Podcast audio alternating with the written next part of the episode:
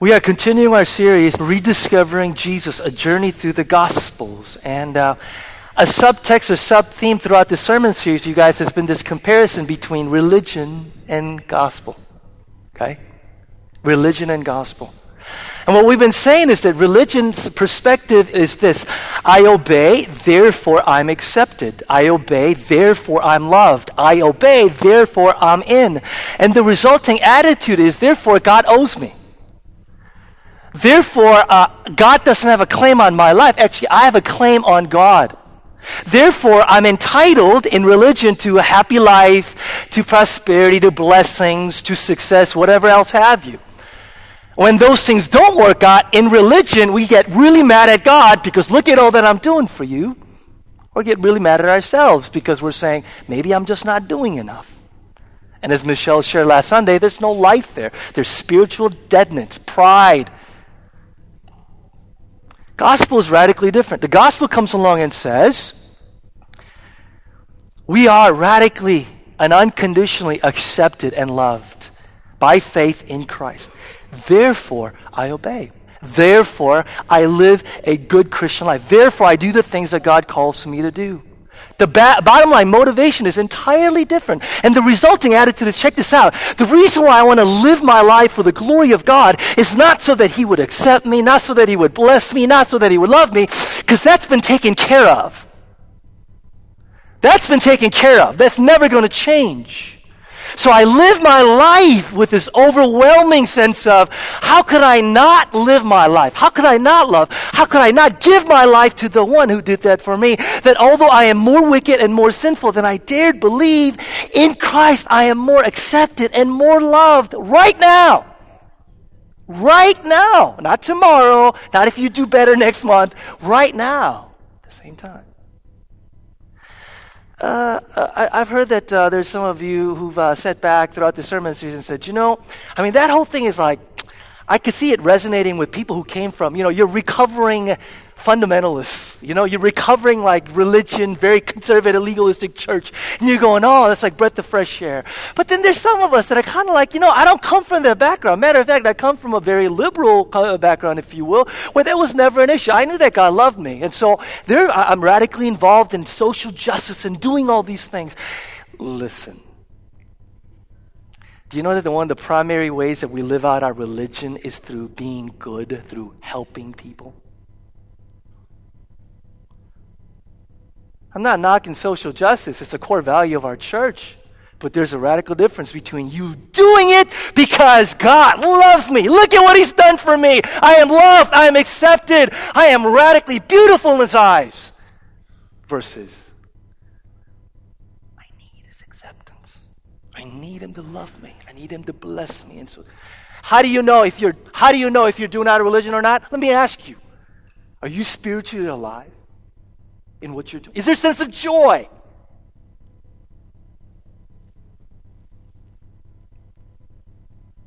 Listen, the problem with us is that we think that the gospel is sort of the, uh, for non Christians, and the gospel uh, is for those that are just beginning the journey. Let me put it this way the gospel is not just the A, B, C's of the Christian life, the gospel is the A to Z of the Christian life. You don't get saved by believing the gospel and then grow by trying really hard. You get saved by believing the gospel, and check this out you're transformed radically by believing the gospel.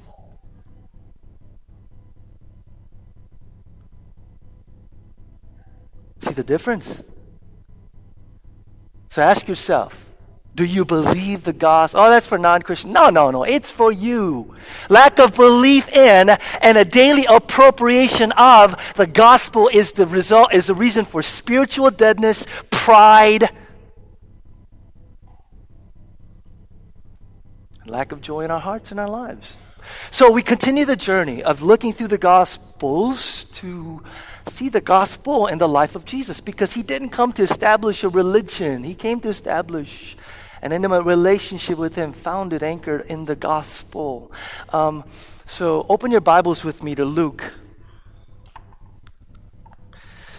Luke uh, chapter, uh, let's see, what am I preaching on this morning? Um, oh, yeah, Luke chapter 7.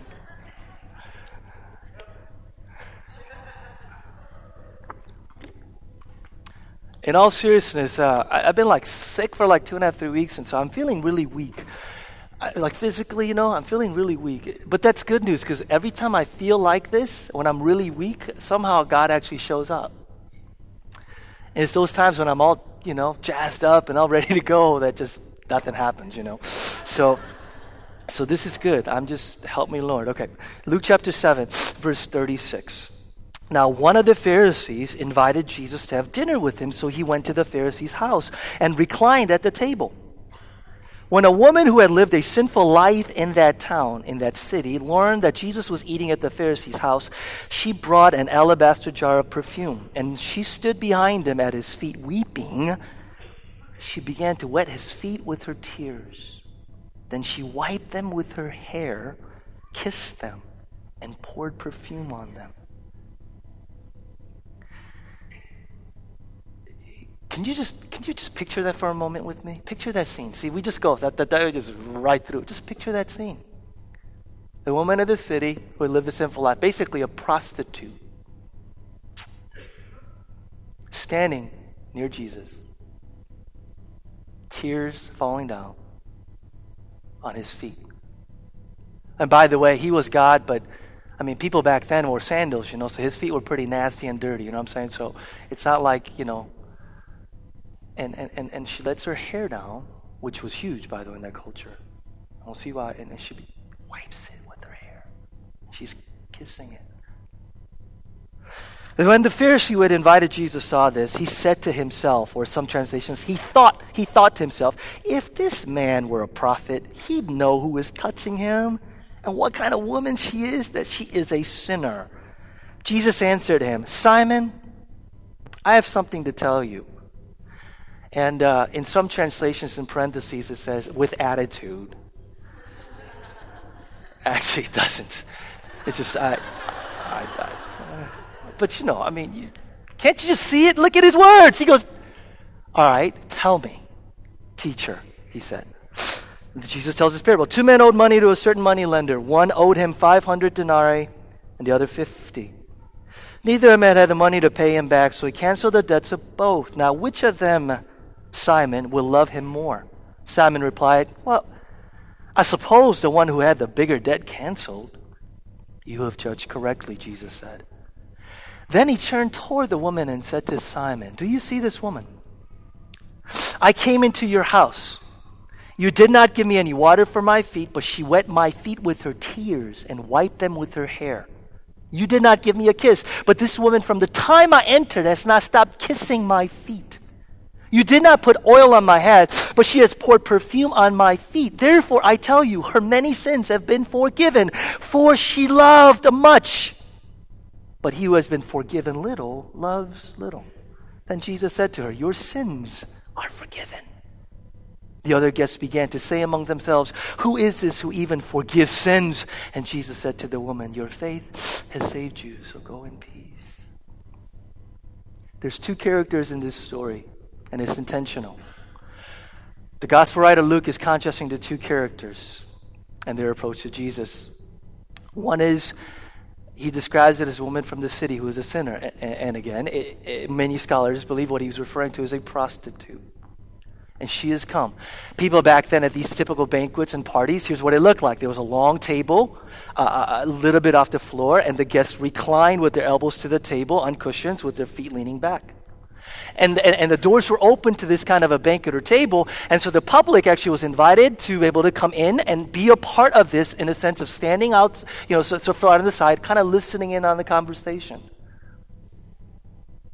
This woman has come, a prostitute, a sinner from the city, and she came to do something to Jesus. She came to anoint his feet with an alabaster jar of perfume. But before she can do it, something happens. She uncontrollably. She's weeping.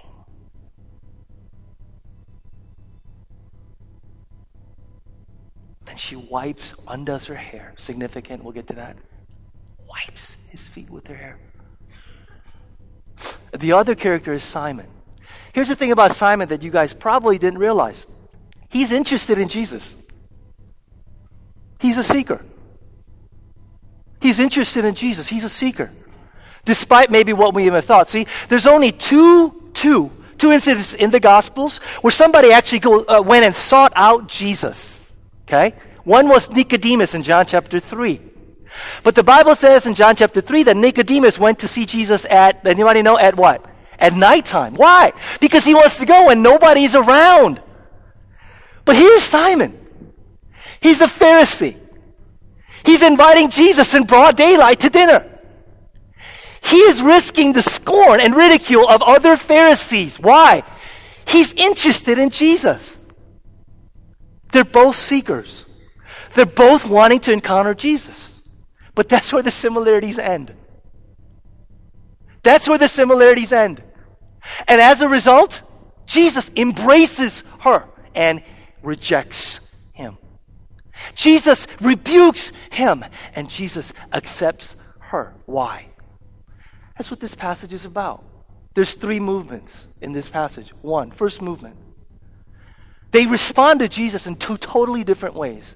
You're getting the sense of that. And in the middle of this, in the parable especially, Jesus shows us why they're responding to Jesus in two totally different ways. And that's because their understanding of Jesus is two totally different things. And at the very end, third movement, if you will, Jesus then responds to them in two totally different ways. So let's take a look. The response to Jesus, Simon. The best way to describe Simon's response to Jesus is to say that he responds to Jesus or approaches Jesus some sort of an intellectual, detached, impersonal way. Okay? You notice in verse 39, he's thinking. That's the key verb. He's thinking, okay? He's thinking to himself, okay? He's think, what is he thinking? He's saying, he, he, he claims to be a divine, holy man, but he can't be. He's thinking. Because if he was truly divine, he would know who's touching him. And if he knew who he was touching him, he wouldn't let her touch him. So he can't be divine. He also can't be holy because if he was holy, again, he would know who is touching him. She's a prostitute. She's a sinner. And so holy man wouldn't allow someone like, so he's thinking, and that's okay. But here's the thing. You notice, that's all he does. That's all he does. He comes to Jesus, he's thinking, but that's all he does. He stays detached, he stays remote, impersonal. And the whole encounter with Jesus is an intellectual experience. Uh, New Community Covenant Church, I'm always challenging us to be thinking Christians, right? There needs to be more intellectual rigor in our faith, approach to our faith. But listen, for some of you, your relationship with Jesus is literally an intellectual exercise. It's a belief in a series of propositions. You know the doctrines, you know theology, but how personal, intimate is your relationship with this living Jesus? And you'll see how personal it was with her. See, the Christianity claims that God is spirit, right? But don't think Eastern religions. The Bible also says that this God who is spirit is also a person. It invites you to draw close, invites you to come in, invites you to have an intimate relationship with Him. Uh, as I thought about some of us in our intellectual approach and a deep, intimate personal relationship, I thought about a conversation I have with my wife regularly. You know, for her birthday, we went out to dinner, right?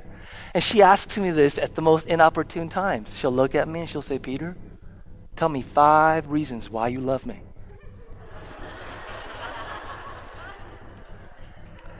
So, you know, I'm right there and I'm about to dig into my fogo. You know, I'm about to dig into my meat. And, and you know, it's like, oh, okay, five, five reasons. Let me see. Um, and here's what we sound like with Jesus, right? Some of us, I go, like my wife, I go, five reasons why I love you. Well, let's see. I love you because you are five foot three inches tall.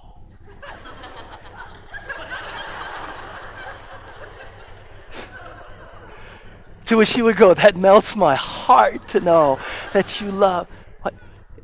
This is silly analogy, but you know what I'm getting at? Some of you go, I love Jesus. Why? He's all powerful. My question to you is Have you experienced his power? I love Jesus. Why? He's all knowing.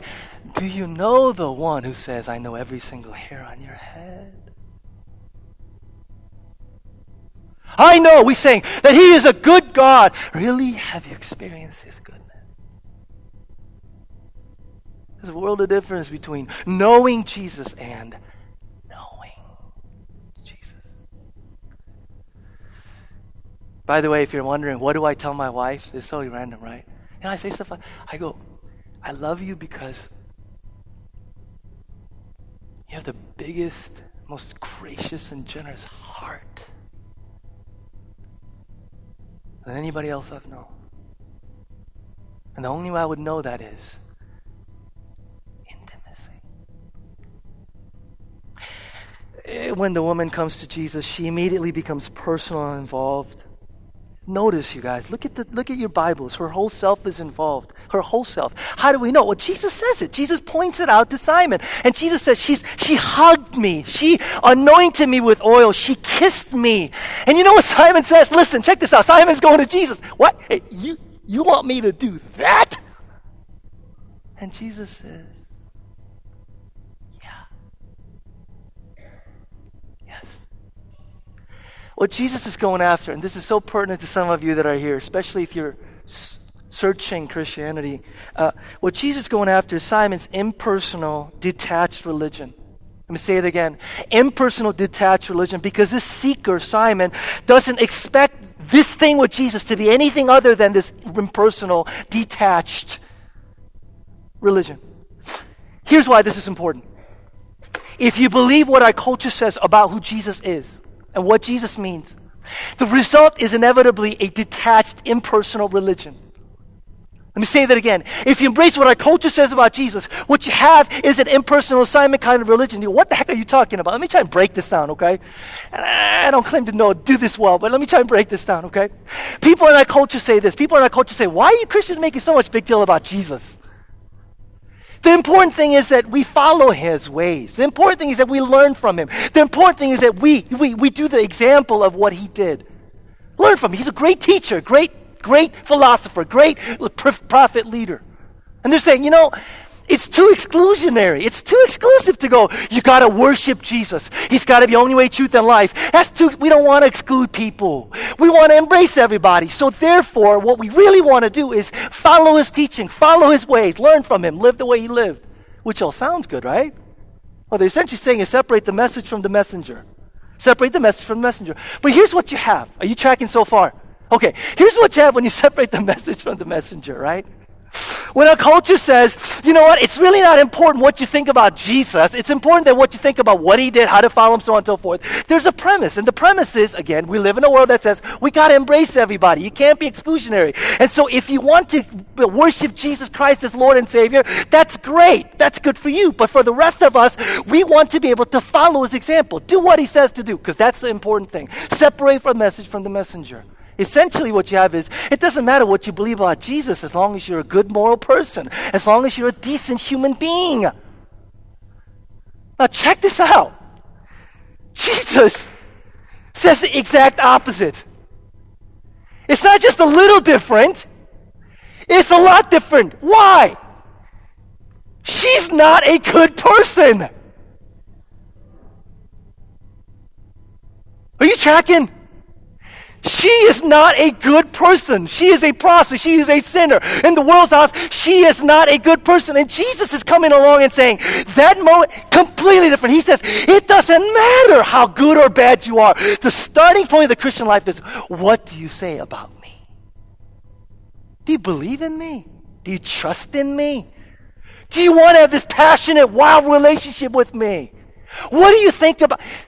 Do you, do you know why for some of us when I when I said she's not a good person. And Jesus, some of us, there's this thing inside of us that just kind of comes up. You know what that is? That's called layers and layers and layers of religion.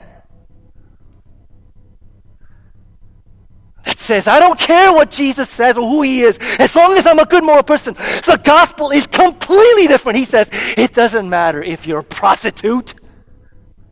What matters at the starting point is, what do you think about me? Does that make sense? See, here's the thing. When you say separate the message from the messenger, it doesn't matter what you think about Jesus. It just matters that you're a good moral person. You do the things, la da da, yada yada. Here's what happens. You that wants to be more inclusive wind up being very exclusive. Why? Because the mentality that says it doesn't matter what you think about Jesus, as long as you're a good moral person, you exclude a whole bunch of people who aren't very good at being good. who have no shot at this Christian faith because they're not very good. Does that make sense at all?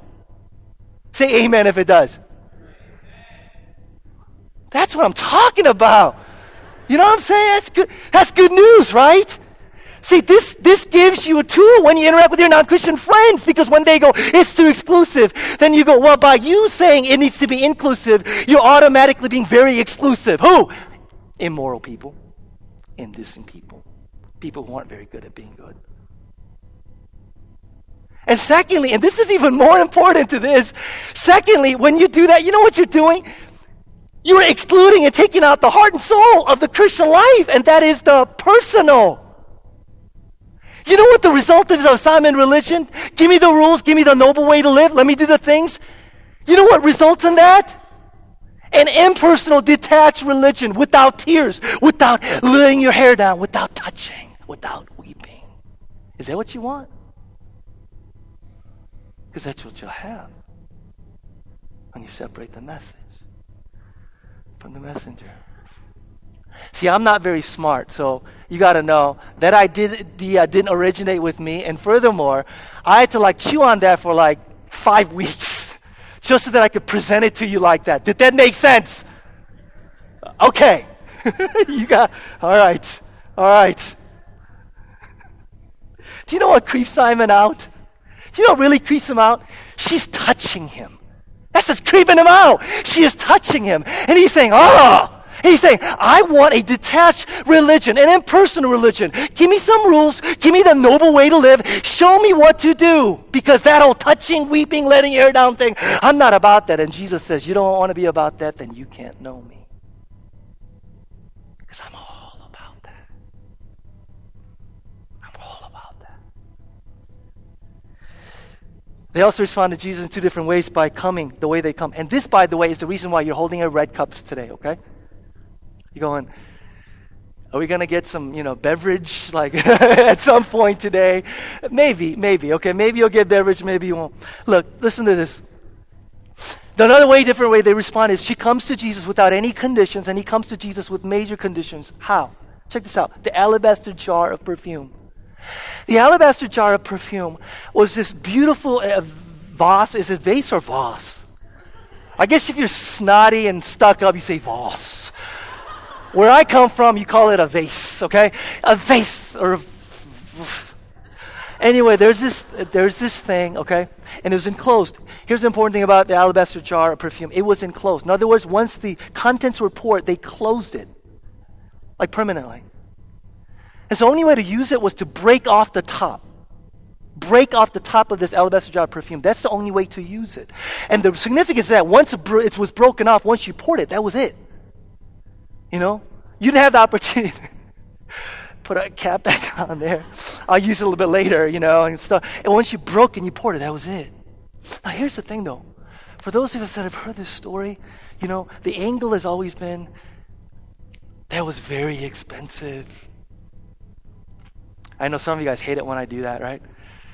it was very expensive and it was years worth a year's wages some you know they say and it was just costly and boy she was going out of it you know it was hugely costly and so the whole angle is and how costly is your relationship with jesus you know? And we go oh it's so co- i don't know if i can do that you know? My year's worth of wages and i don't i don't actually that's what it is. That's what it's about oh no oh no oh no oh no oh no with, with a twist. Here's the twist. Listen, listen, listen. Everybody, listen. You know what the twist is? You and I have no idea how costly it was for her. Why? Here's the deal. What does a prostitute have? What is her power and leverage in life? You know what her power and average, uh, leverage in life is? It's her attractability. It's her desirability. The perfume isn't just a symbol of, well, here's a year's worth of wages, it's costly. You know what she's giving to Jesus? She's laying down at her. The only thing that gives her power and leverage in life, that is her attractability, her desirability. The only thing that allows her to get up in the morning, look in the mirror, and say, At least I have this. At least I have this. I can face life.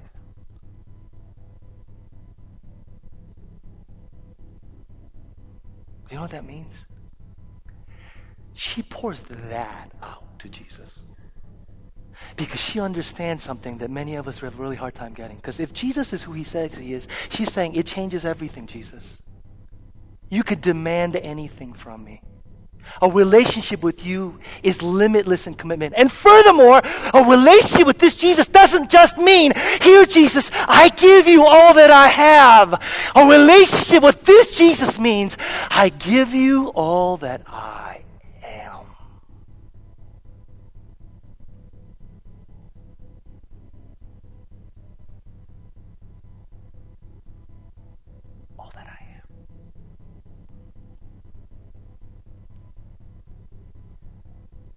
You know what that cup represents for you and me?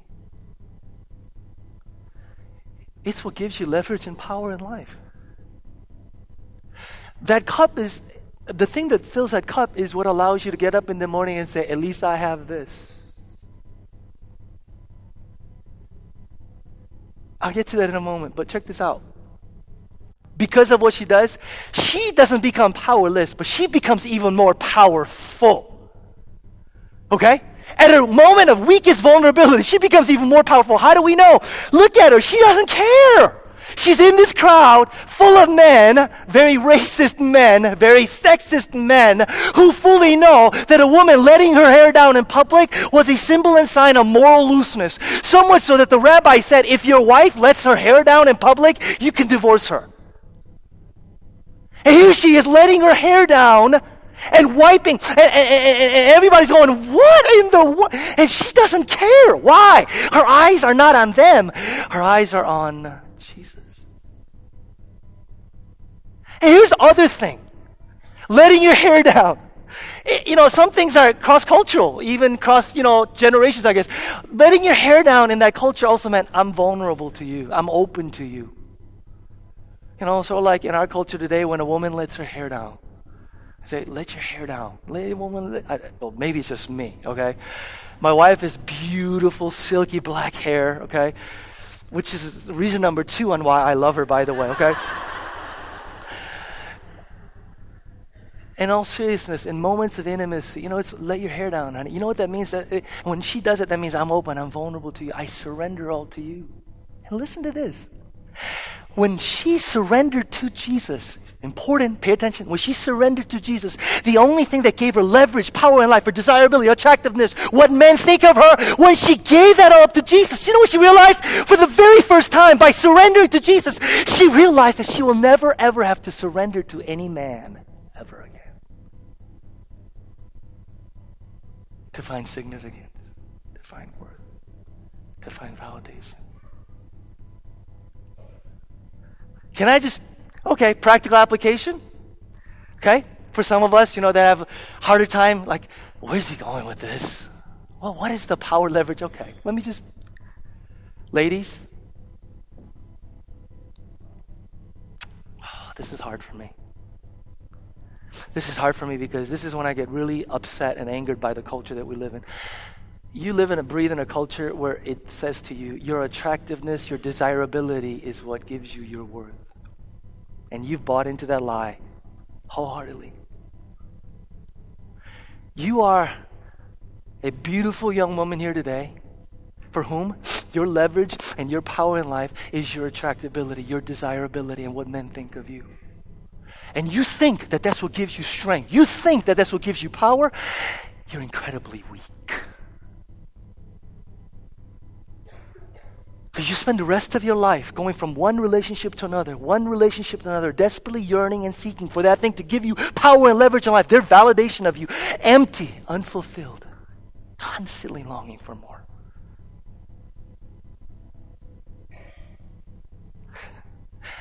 Uh, those of us going, I'm glad I'm not attractive.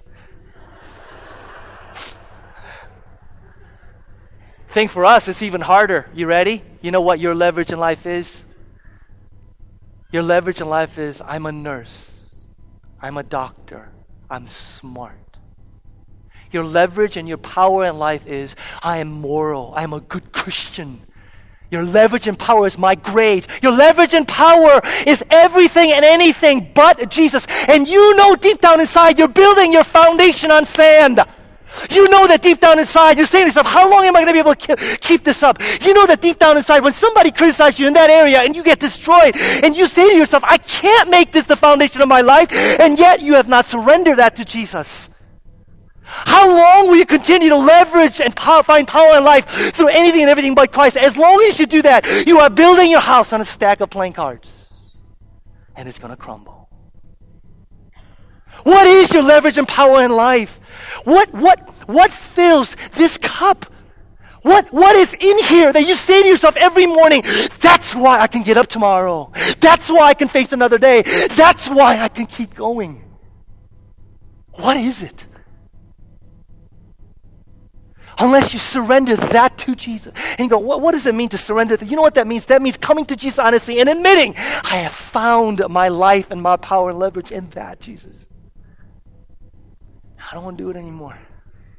And I repent. And repentance just says, I'm sorry for it. Repentance is, I'm going to uproot everything that I've built my life on, Jesus, and build on another foundation that is Jesus. Where are you?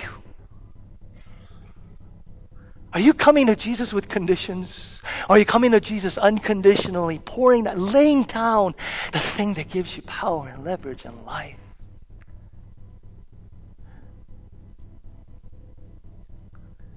If you're not a Christian or even a Christian and your approach to Jesus has been, I, I want to follow you, but uh, doesn't mean I have to change my opinions about that. Doesn't mean I have to believe that.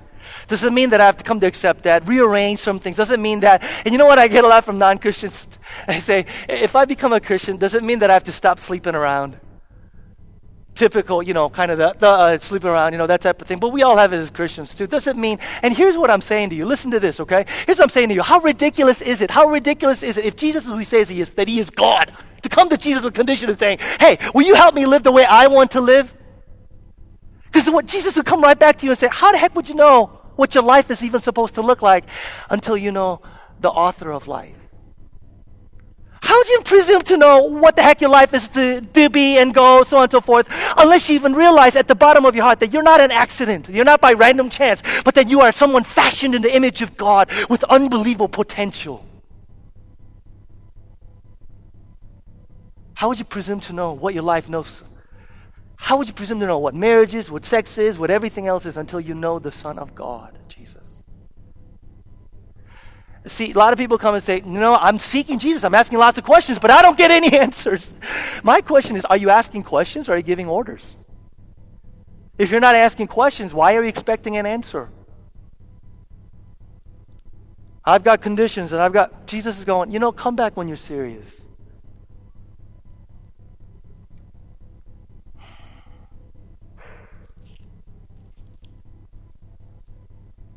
She lays it all out. She lays it all out. He holds back. See how there's a sense in which Simon is seeking Jesus, but he's not. Where are you, Christian and not? Where are you? Where are you today? See, if what fills this cup, let me tell you, if what fills this cup is anything and everything but Jesus, if what gives you power and leverage in life is anything and everything but Jesus, I'm telling you right now, it doesn't matter how long you've been a Christian. It doesn't matter how often you read your Bible. It doesn't matter how you pray. It doesn't matter how, how many Christian activities you do. If at the foundation of your life is another God idol besides Jesus,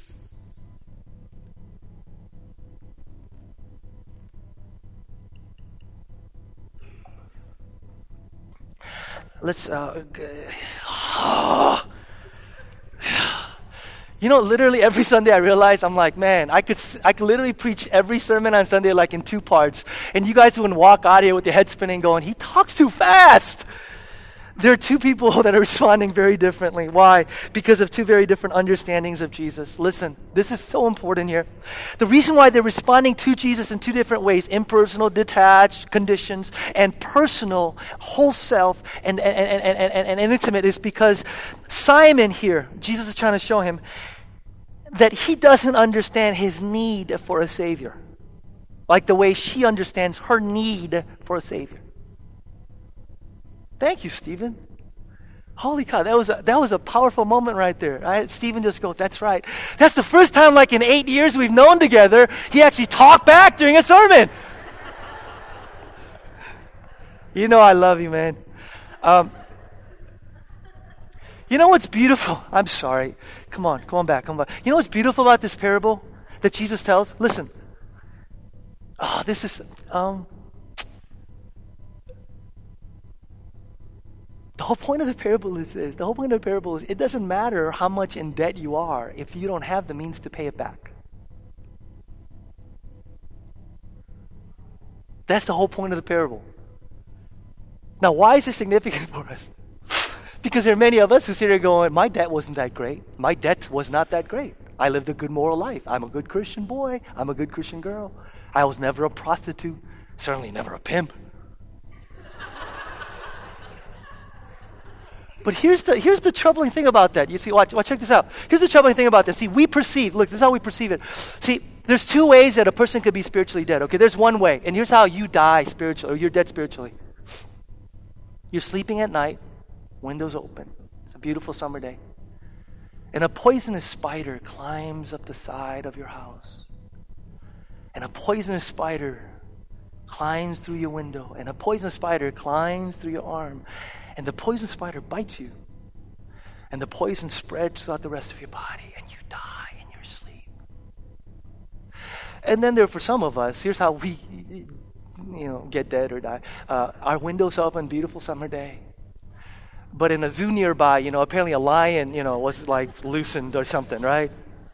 So this lion was, you know, wandering around, all of a sudden saw your house, and the lion jumped through the window, jumped inside of your bedroom, and just mauled you to death just tore you to pieces, just ripped everything, shredded apart, right? Now, here's the thing, you guys. listen, listen. Um, if you get if you get mauled, listen. If you get mauled by a lion, you're ugly dead. You're just ugly dead. And if you get bit by a poison spider, you're pretty dead. But at the end of the day, does it matter how dead you are?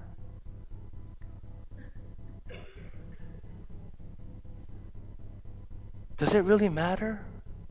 Does it really matter how dead you are? See, Simon is pretty dead, you know? He's, hey, I kept a good moral life. You know, I've, been a good Christian, good religious person. You know, I've kept out of all these things. And that's why he wants a Simon religion. Because if you want, if you, that's your approach. Simon religion is listen, Jesus, at the end of the day, I'm not that bad. I'm not really all that flawed. I don't have huge, massive sins in my life, in my closet. And Jesus is going, precisely. That's why you want an impersonal, detached religion. He's looking at her and he's going, She's mauled to death. Look at it. Oh, that's ugly. And Jesus is going, Does it matter how big the debt is if you do not have the means to pay it back? So some of you guys said there, uh, you're sitting there going, Well, I, am pretty dead. You know, I was pretty dead. I never, and, and, and you're looking at other people going, That's ugly dead. And God's going, I think that's what God's going. You know, God's going, Come on. See, we misunderstand the nature of sin. You know what the Bible, the Bible says the nature of sin. This is why it says, for all fall, uh, sin and fall short of the glory of God. The Bible says at the end of the day, sin is not breaking no rules, lots of rules. Sin is breaking the one rule in the Bible. What's the one rule in the Bible? The one thing that you and I got to know, that is, there's a creator God and you're not him. And everything that we do functions out of that foundation. Religious people, I am God. I'm finding my own salvation. I'm going to do this thing by doing good things. I'm obeying. Irreligious people say, it doesn't matter what anybody says. There's no God. I'm going to do whatever the heck I want to. But both people are trying to be their own gods, finding salvation. And Jesus says, that is the bent of the human sin. And you can be ugly dead because you're irreligious, or you can be pretty dead because you're religious. But without Christ, you're both dead. The other thing that Simon doesn't realize is the cost. The cost. That's another beautiful thing in this parable is the cost.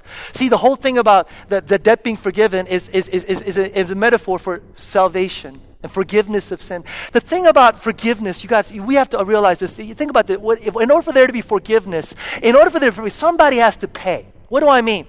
In order for there to be forgiveness of this debt, if you as a debtor doesn't have the means to pay it back, and that and, and yet the creditor says that's okay, then the creditor has to pay for you. Without Without somebody paying, there's no forgiveness. For example, if Michael wrongs me, Michael wrongs me and I want him to, I want him to, to, to earn my forgiveness, I make him pay. But if I say, you know what, Michael, you've wronged me, but that's okay. I forgive you. That means I pay for him to be forgiven. The beautiful thing about this parable is listen, Jesus is saying somebody had to pay the debt. And if it was up to you and I to pay the debt, we would be lost forever. And he says, God paid the debt. For who? For you and me. Do you know why this is important? Because some of you guys sat out there and when I said, if you want a Simon religion, you're going to have an impersonal religion. Because you're sitting there going, how dare you say that to me? I don't know Jesus. I don't want Jesus, but I have a very personal relationship with Jesus. To which I'll say, well, really? What did it cost your God then to have that relationship with you? To which you say, What do you mean cost? Well, where are the nails? Where are the thorns? Where's the blood? Where's the cross? And if you sit there and go, I don't need all that. Well, nails, thorns, cross, the cost of sacrifice for me to have a personal relationship with God, precisely. That's the reason why you're not weeping. That's the reason why you can't let go of the most important thing in your life.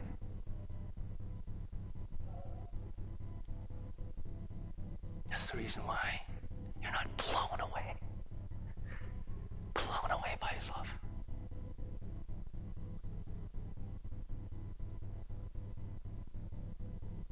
Why do you think every Sunday I point to the cross and I say, He did that for you, He did that? You know why? Because many of us are so embedded in religion, embedded, embedded in religion, that literally it's a detached, remote, impersonal behavior. You want to change? The Bible says simple the cross, the cross, the cross. The cross, the cross, the cross. the only way that I can stand up here and say, lay down your life, is for you to realize that He did that for you. Otherwise, lay down your life is a burden, it's a chore, it's a demand, which is what religion says. Lastly, so what do they get? Simon gets what he's asking for. Simon gets a lecture. He gets a seminar. Simon, I have a case study for you. There are two people, and that's all he gets. You know what she gets? David, you, where, you can come on up. You know what she gets? She gets more than she could have ever asked for. You know what she gets? She gets the ability to love people and the ability to love life. She gets the ability to love people and love life. What do I mean? Jesus He who's forgiven little loves little but he forgives forgiven much, love.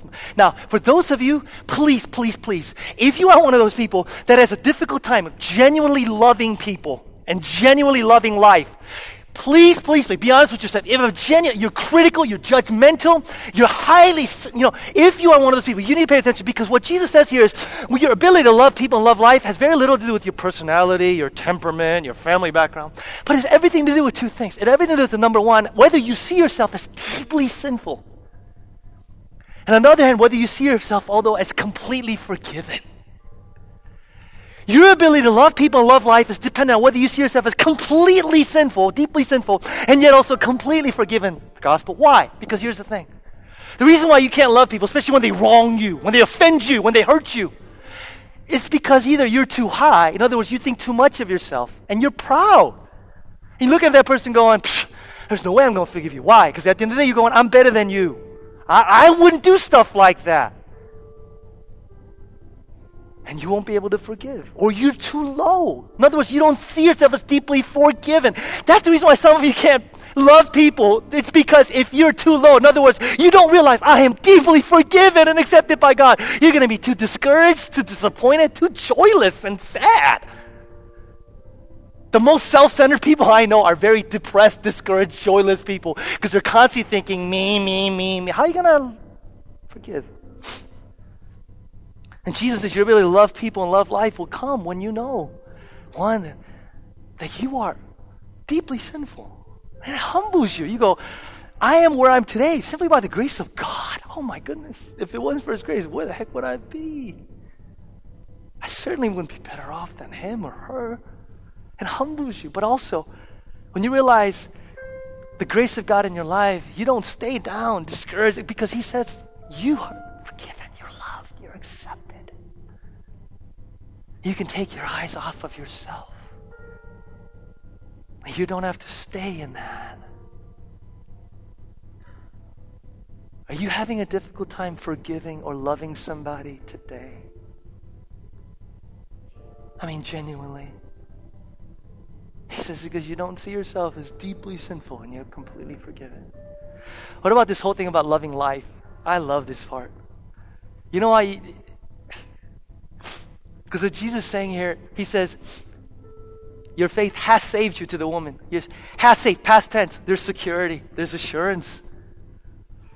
He's saying to the woman, no matter what you do from here on out, you'll never have to wonder whether you're loved, you're accepted, you're secure. Because the determining factor in your relationship with me is not your past or your present, but the determining factor in your relationship with me is my past and my present. So no matter what you do, no matter what you do,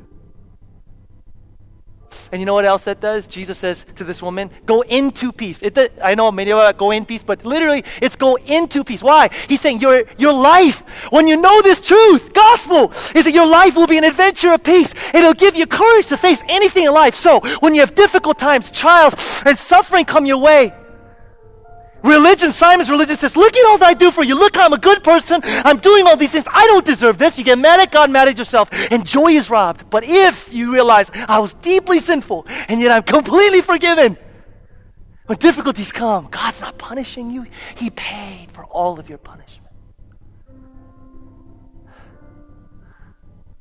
And when difficulties come, we can look to Him and say, I secure in love.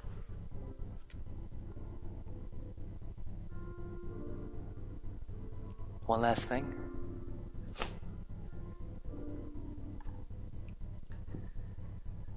As long as we're enslaved and bound to the thing that fills this cup,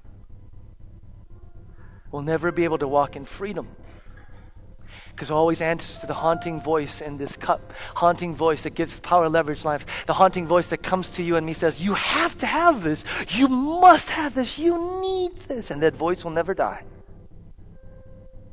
unless you realize who He is and what He's done for you. As I prayerfully thought about this Sunday, um, I said, You know, God, I know that some people might bristle at this and go, oh, that's cheesy, that's corny, that's like youth group campish, blah, blah, blah. And I was just like, you know, Lord, I know myself, and I know that the thing that fills my cup, the thing that fills this, the thing that I've relied on to give me leverage and power in life, God, I, I can't deal with this on my own.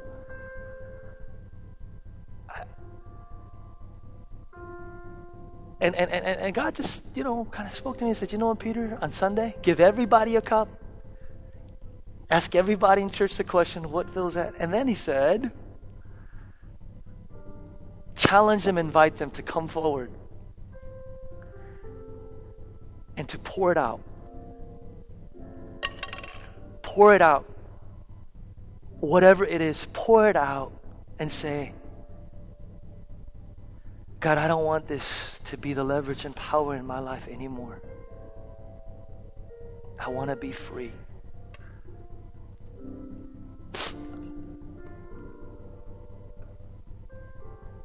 So I'm going to at this time invite you, church, those of you upstairs on the balcony as well. You want to do business with the Lord? Leave your belongings where they're at. And we're not going to spend a ton of time. Just have a little time this morning. We don't have a lot of room in front of the cross, but there's lots of room over there and over this end. Please, before you go home today, my challenge and encouragement to you bring that cup, pour out the contents of that cup, and do business with Him.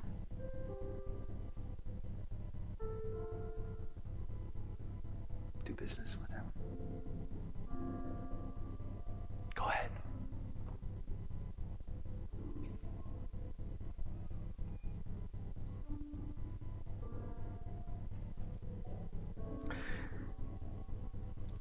I'm going to ask the worship team to come on up.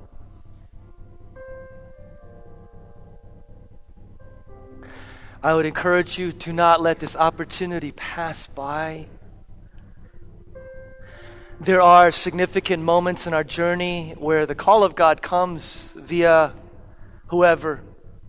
And it's a decisive moment in life. And you let those moments pass by long enough.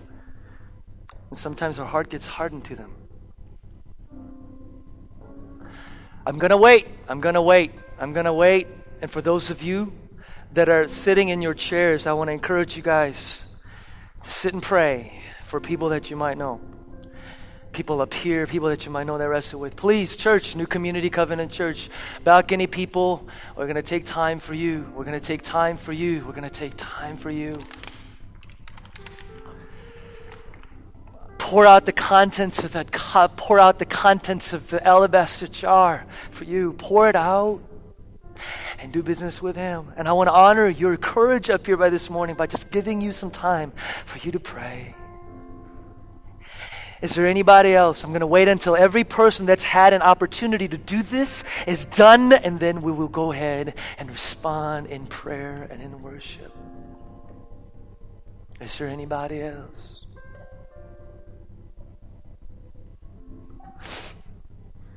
Say, I give it to you, Jesus, I give it to you. I repent of this, and I give it to you. I repent of this and I give it to you.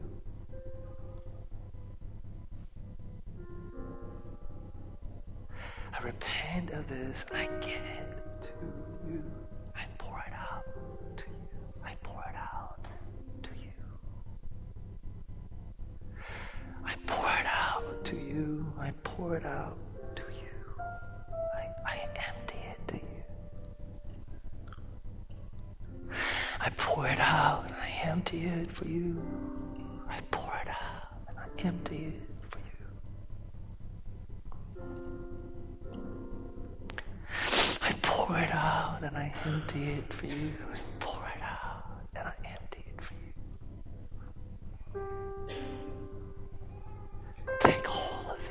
Take all of it. Take all of it. Take all of it. Take all of it. Take all of it. I pour it out. I pour it out. I pour it out to you.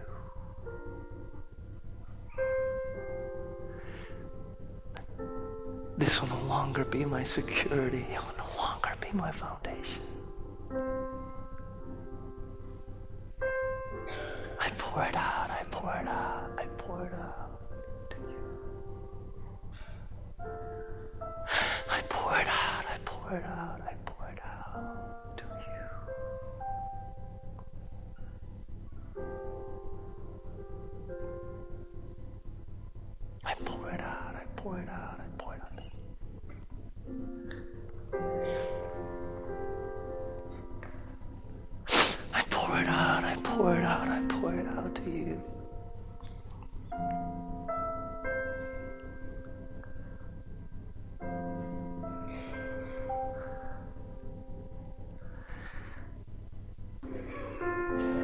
Thank you, Jesus, for being here. Thank you, Jesus, that you receive our gift, you receive our sacrifice, you receive the surrendering of who we are and what we have. Hey, church, can you do me a huge favor at this time? Can you just, as I pray right now, can you just go and put your arm on the person just standing next to you? Just gently put your arm on them. Because we're going to pray this prayer, benediction together. God, as our hands, as our hands are laid down, Father, I pray right now in Jesus' name for this brother, for this sister, God, that in this week of wrestling with you and journeying with you, God, that you would speak to them. And the very thing that fills their cup, God, that you would speak to them and that they would be men and women of courage who would be able to pour it out for you to you. So we lift each other up as together as community we journey this. In the name of the Father, in the name of the Son, in the name of the Holy Spirit. What I want to ask you to do, church, for those of you that left your cups up here, if you guys could come on up, take the cup for this reason. for one week, just for one week, put the cup in a very visible place, upside down, where you could be reminded each day, whether it be at work, in your dormitory, at home, of the prayer that you made today. So please do that. Don't leave any cups in the sanctuary. Please, please, please. Take it with you. Take it with you. Let it be a reminder. And sign up for baptism class if you are wanting to be baptized on Easter Sunday. The Lord bless you and keep you. The Lord make his face to shine upon you, both now and forevermore. And all of God's people said, Amen. All of God's people said, Amen. Have a great week.